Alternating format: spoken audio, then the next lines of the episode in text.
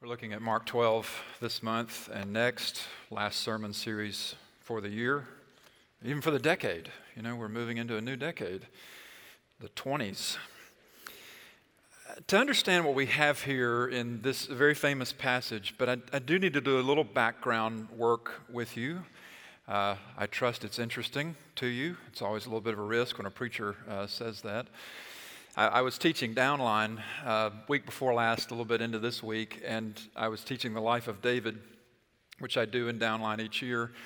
And uh, for time's sake, because there's so much narrative to go through, I, I uh, we start with uh, Goliath and, and, then we move to the Bathsheba Uriah narr- narrative. And I always say to the class, now you, you know these stories, and I had someone come uh, this time and say, you know, I'm, I'm a relatively new Christian. I don't know these stories. This is all brand new to me. And so, uh, if this is brand new to you, uh, here's a little bit of background that you need to know, and we'll let the, we'll let the long term Christians listen in uh, over the shoulder because they know all this, of course, already. What we have to understand in the background is that back then, Israel was uh, what is called a vassal state. Uh, these are still around. Uh, there was a lot of bitterness over it, uh, in particular in Israel. What vassal means is that you are uh, your own state, but you're under uh, a, a, foreign ruler. And so, uh, if you had a vassal king in Israel, that was Herod. But Herod was not sovereign over Israel. The Roman emperor, Tiberius, was sovereign over Israel. And Herod was basically what we call a, a, puppet king. That's another way of saying vassal. And Israel, more than any other kingdom in the ancient world, really chafed at being a vassal state, and, and not because they wanted Herod. I mean, they wanted the Davidic ruler, but they didn't want Herod. Now, even corrupt rulers have their loyalists, and that was the Herodians, but subjugation to Rome. At the time of Jesus, Israel is subject to, to the Roman Empire, and, and subjugation to Rome reminded Israel of the consequences spelled out back in Deuteronomy for covenant unfaithfulness. And besides that, the emperor, the Roman Emperor Tiberius, was an absolute pagan who considered himself a god. Uh, his coinage actually announced it. On the head side of the denarius that uh, Jesus held up, there was Tiberius's headshot, his, his image. And the coin, not as big as your thumbnail, it had around his head, kind of a think of a dime, uh, around Tiberius's head was the statement, the inscription, as Jesus calls it in verse 16 Augustus Tiberius, son of the divine Augustus. And then on the other side of the coin were the words high priest, which was the equivalent in the Roman way of thinking of saying the emperor is the son of God. The emperor is God. Caesar is to be worshiped. Roman coinage couldn't have offended the people of Israel more. If you come from an anti, strong anti idolatry position, imagine how galling it was to not only be overrun by a foreign power, but to have to use their coinage that touts their emperor is a god. Now, the issue raised here revolved around something called the poll tax. There were all kinds of taxes that people had to pay. In some ways, the tithing system encoded in Mosaic law functioned the same way taxation does, but at least the money went to your own people, your own nation. Taxes paid to Rome went back ultimately to Caesar. The coin Jesus held up was literally Caesar's. I don't know if you know a lot about ancient economies. I don't know a lot, a little bit. I do know that back in that time, the currency belonged to the king, all of it.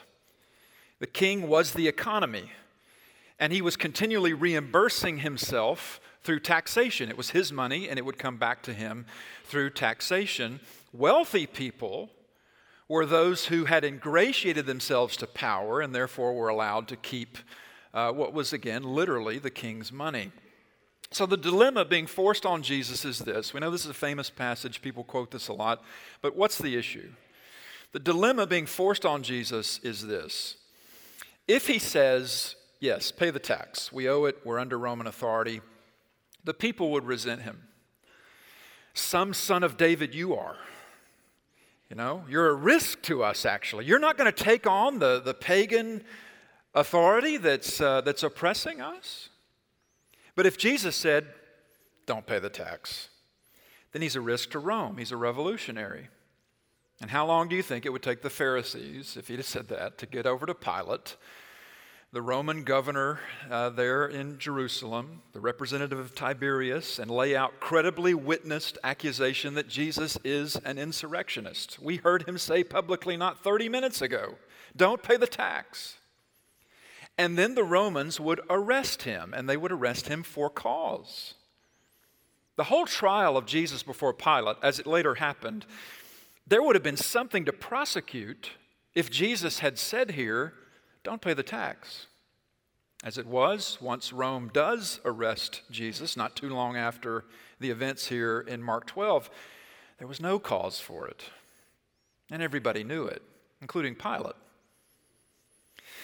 Jesus' preaching was revolutionary, but not the revolution of bloody insurrection. It was the revolution of self sacrifice through his own blood. God taking his judgment against us, against our sin and unrighteous and self righteous expressions, both, taking that fully upon himself in the person of his Son. He who knew no sin became sin for us. That is, treated as if he was guilty of everything unrighteous and self righteous, so that in him we might become the righteousness of God. This is the gospel. Now, one other thing for backdrop, before we take a couple of angles on this, is to understand that the Pharisees and Herodians mentioned here in verse 13, uh, they, they were not in the habit of teaming up. You probably couldn't find two more uh, different, distinct groups uh, this is an instance of the enemy of my enemy is my friend. Pharisees were religiously calculating, they were scrupulously devoted to tradition. Uh, Herodians were not. They were politically calculating, they were devoted, Herodians were, to maintaining proximity to Roman power through kiss up loyalty to the puppet king with no scruples. They took his name, they were, they were of Herod. But here the two play off one another, Pharisees and Herodians, because Jesus was a threat to both parties. They saw clearly that Jesus was never going to take their side. In fact, Jesus doesn't take sides, he, he takes over. So when the Pharisees and Herodians try together to force this dilemma on Jesus, he owns them. and we love that. We love watching the Pharisees and, and the Herodians and the Sadducees next week get get owned by Jesus. But here's where this begins to pivot to us. Because just as Jesus held up the denarius, the Roman coin with Tiberius's image on it and the, and the, the writing that referred to him as divine, as a, as a son of God himself, as the real and true only Son of God, holds up this coin and, and says what he, what he says here, Mark holds up to us as a writer. Mark holds up to us the Pharisees and the Herodians, and we have to consider if there are any ways in which we are in their likeness. Which would mean what? Well, it would mean things like uh, maybe our identity might be too tied up in being right. We cannot receive correction or can't receive it outside our tribe. Mark tells us from the outset, Mark chose the, the stories he recorded under the inspiration of the Spirit, but he includes this one. And says from the outset, look at it in the text, that the Pharisees and Herodians wanted to trap Jesus. And you know, it's, it's pointless to argue with someone who, who comes trying to catch you in your words. I don't know if you've had the experience, I've had it uh, at times, thankfully, not a lot of times, but you know, someone who must be right comes and asks you a question as if they want to know, and they don't really want to know. They just want to box you in. You'll frustrate yourself and delight them if you try to argue with. It's, it's a piece of ministry advice. It's now become a meme. Uh, don't wrestle with a pig. You'll both get dirty, and the pig likes it. See? And Jesus didn't argue with them. Notice, he put the pig down memorably. I'd say he made pork chops of them, but it's a Jewish context, and that would be torturing the analogy.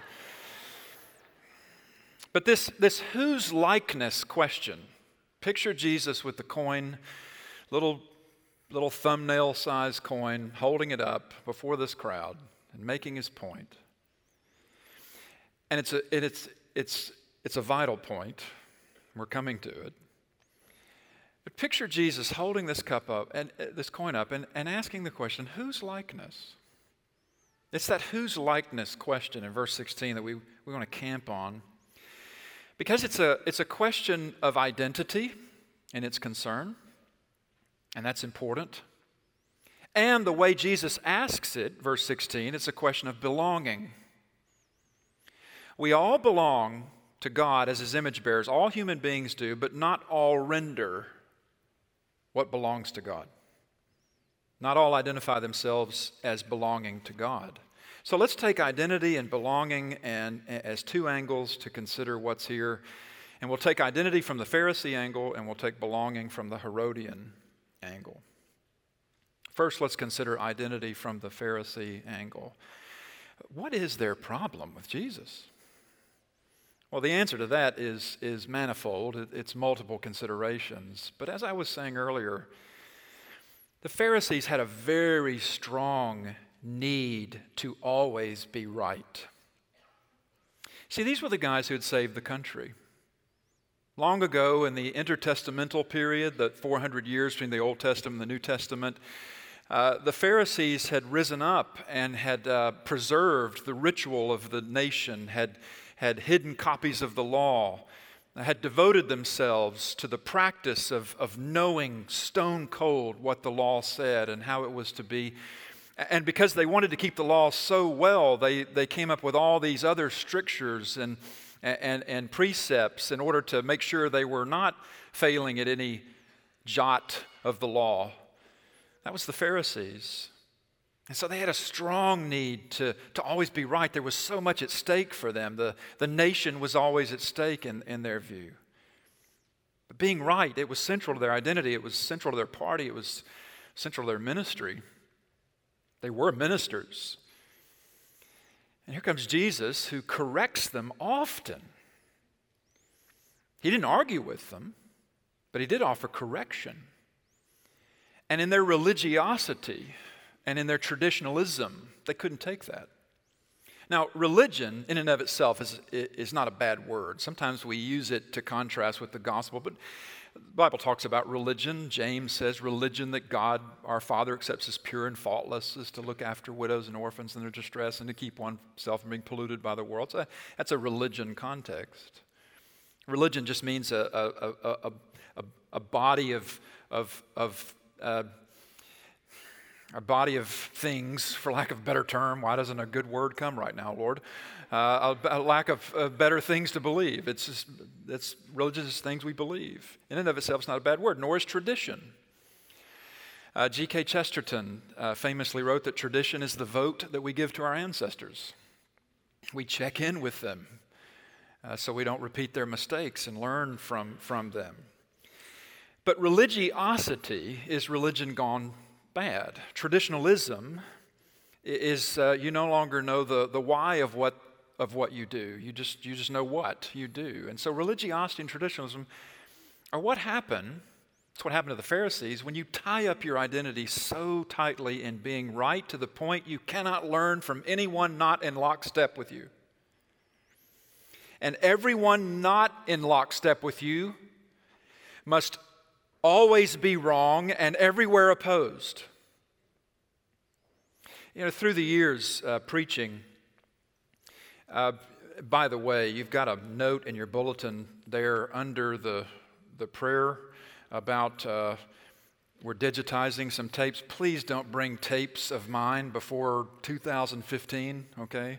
I don't like a lot of those old sermons that I preach, so just, just know that coming on. It's like I saw that in the bulletin. I thought, oh no, some of those sermons I wish went away are going to live on in digitized form. But you know, it's interesting in, in preaching. It's a, it, it's, it's a monologue in a way, but there's always uh, uh, uh, surrounding it interaction.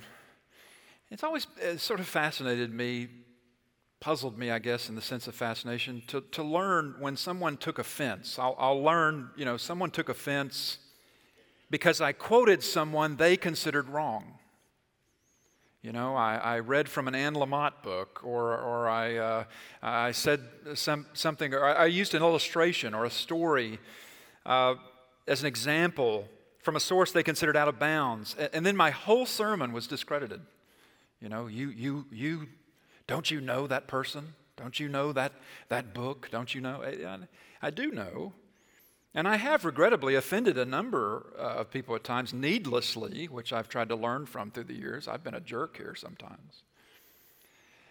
But I don't know that I'll ever understand the, re- the reflex to dismiss what's true because I simply don't like the source. That's just odd to me. All truth is God's truth. If something is true, it ultimately originates in Him and can lead to Him. Even the Pharisees and Herodians, you get an example of this in our very passage. Through false flattery in verse 14, they still speak the truth.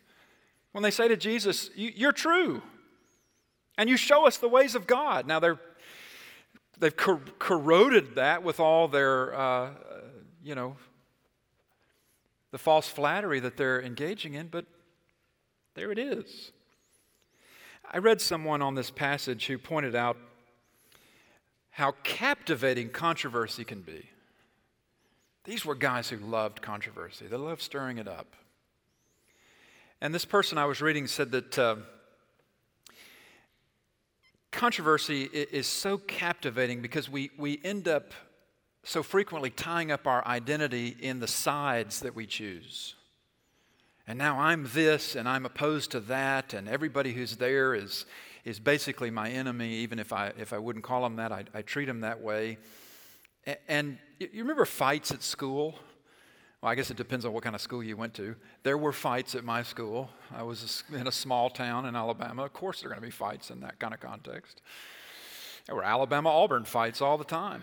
Um, at my school, when there was a fight, if you've been in a context like that, remember what happened. Everybody dropped what they were doing and they ran to the fight. And they watched the fight and they picked sides. they would start cheering for somebody against somebody else. Controversy is captivating like that, particularly theological controversies, political controversies of our time, and the personalities involved. And we're aware of those things, but if you get excessively engaged in them, not to say all controversies are baseless or needless, some controversies are worth engaging, but not nearly all of them. Because if you excessively engage in controversies to the point that your identity is now all tied up in the side you're on, against the side you're opposed to, you know what that, that can actually do is it, it can become a way of hiding from God. In that, you're not wanting to face what God has given you to do and what you are to render to Him. You're too focused on everybody else. Evangelicals, evangelicalism as a movement, we, we have a reputation for being people of the book. That means we're Bible centered. And that means we have a felt need to have the right read on God's interests, and, and we want to see truth trending but you know, there's too much turning on one another today. So much hypercriticism toward him and her and them. He's wrong, she's wrong, they're wrong. And too much of that. I'm not saying we can't have debates, and, uh, but too much of, uh, of that, it, it's in the Pharisee likeness. What made them so hypercritical? The, the Pharisees. Uh, was it because they were just such awful people? No, they weren't awful people at all. They were some of the best men Israel had. The nation owed a debt of gratitude to the Pharisees. But they were hypercritical to the point where not even God was good enough for them anymore. Jesus was way too gracious in what he allowed. And the identity that Jesus affixes to that is hypocrisy. Verse 15. He says in verse 15, but knowing their hypocrisy, there collectively, the Pharisees and the Herodians together It's like Jesus says, uh, you know, why put me to the test? Why, why do you need me to take a side? I, I don't take sides, I take over. That's the gist of what he's saying. And he does because he's God. And the second angle here to consider, this uh, Herodian angle in which we kind of see what belonging looks like in the, in the worst expression of it. Belonging from the Herodian angle, our second angle. The Herodians, again, loyalists to a vassal king, a puppet king, who happened to be thoroughly corrupt and was receiving benefits from Rome. Thus, they don't actually care about this question of paying taxes. The Herodians don't. They just, they just don't want Herod to look bad. Because if Herod looks bad, then they look bad. And they were all in on Herod. They put all their chips on Herod. And Jesus made Herod look bad all the time. And so Herodians were hiding from God also, just in a different way from the Pharisees. Because whereas the Pharisees found the, the, the religious construct the place to hide, the Herodians found the political construct the place to hide. They were keeping proximity to power at all costs, these Herodians, including the cost of their own integrity, which is the reason why they were hypocrites.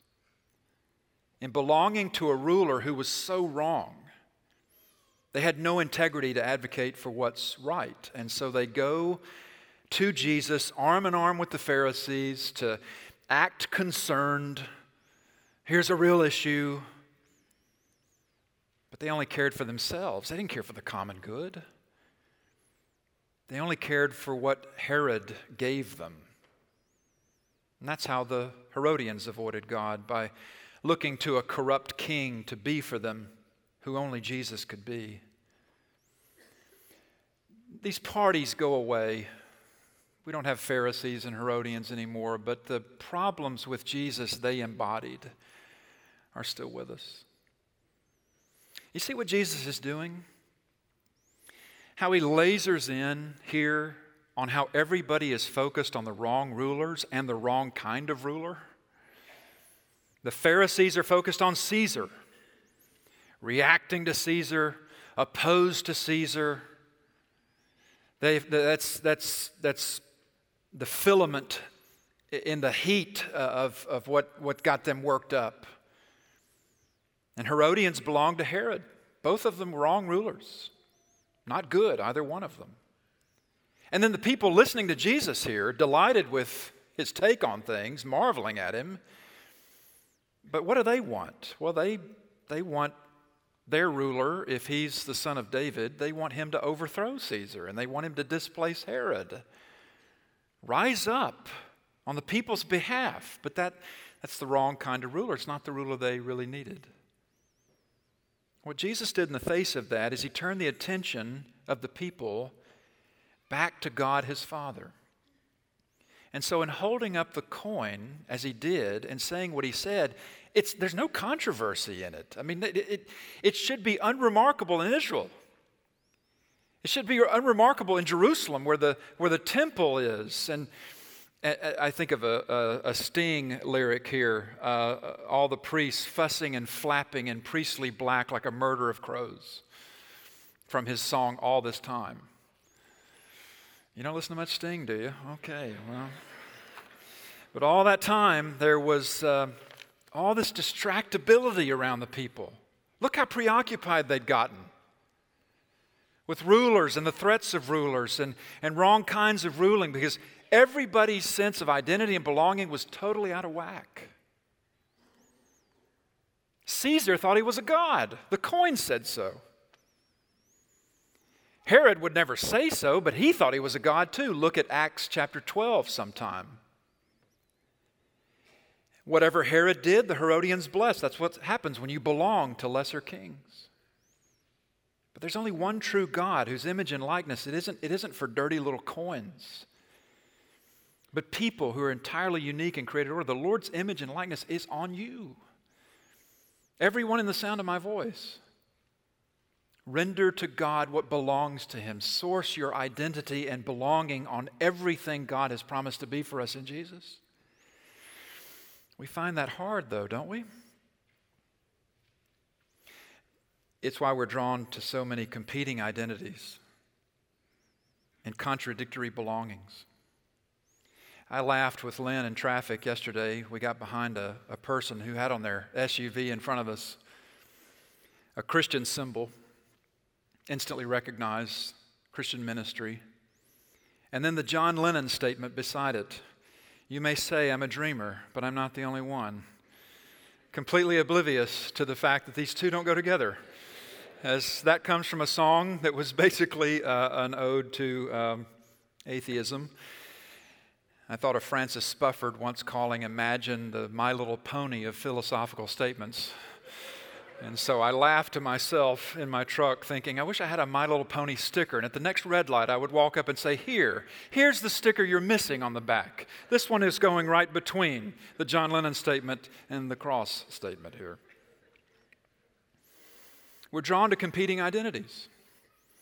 We're drawn to competing philosophies because we want ourselves in the center.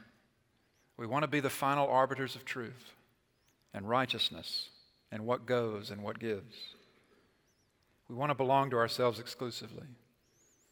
Voltaire said, God made man in his image, and man has been forever returning the compliment. You know why they marvel at Jesus? In verse 17, you see it there? And they marvel at him for what he says. Render to Caesar the things that are Caesar's, to God the things that are God's. You know why they marvel at him? What Jesus says to them? It's because he refuses to play their game. It's because he checkmates both sides of the board. Who even knew that was possible? It is when you haven't come to take sides, but to take over. And it's not a hostile takeover. Jesus take over of us. It's gracious. He's saving us from ourselves. Look, I don't know about you, but I'm cut to the heart in a passage like this one because I recognize as I read about these Pharisees and Herodians in the moment, I realize I want Jesus to take my side. How often I want him to bless my religiosity or my lack thereof. I'm justified by his grace. I believe this. But then I spend so much time and energy trying to justify myself. I still find the Pharisee and Herodian likeness in me. I'm probably not alone in that. What do I do about it? Feel bad?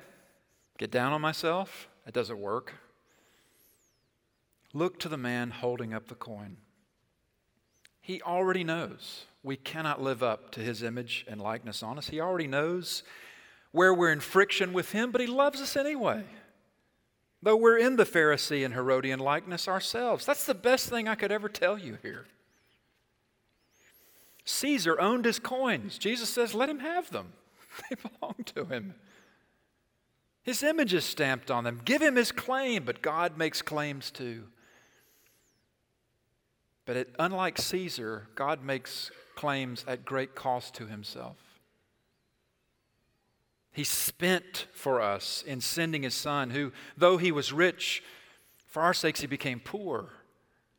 To own a people and to teach us patiently and graciously how to own his ownership of us, how to render to him what's his. Let him have what's his. Center your identity and your belonging in everything God has promised to be for us in Jesus. Now, that may happen for you all at once suddenly in a, in a moment and, and you make this firm decision, a definitive act. But for a lot of us, it's a learning how to center our identity and our belonging over and over and over in everything God's promised to be for us in Jesus. And the more we come to see ourselves in Pharisee and Herodian likeness, the more we should be chased to Jesus. The more we want to be done with that. At least I do. When I see my Pharisee heart, when I see my Herodian heart, uh, I want to belong more fully to the Lord, who's the best thing going. And Jesus will, in this chapter, we'll come to it. He'll tell us how we give ourselves to Him. Love the Lord your God with all your heart, soul, mind, and strength, and love your neighbors yourself. He's coming to that. That's how. That's how you give over your identity and belonging to Jesus again and again And then it works out from us in hundreds of ways what it means to, to love the Lord our God and to love our neighbor as we love ourselves.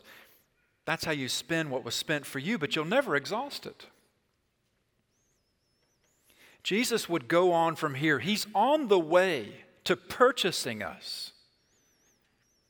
And not with Caesar's coins. Tiberius would die, and so would Herod ingloriously. Again, look at Acts chapter 12. And Jesus would die ingloriously as well in the, in the manner of death. But the difference is that wasn't going to be the end of Jesus. And why not? Because of who he was, his identity, and because who he belonged to.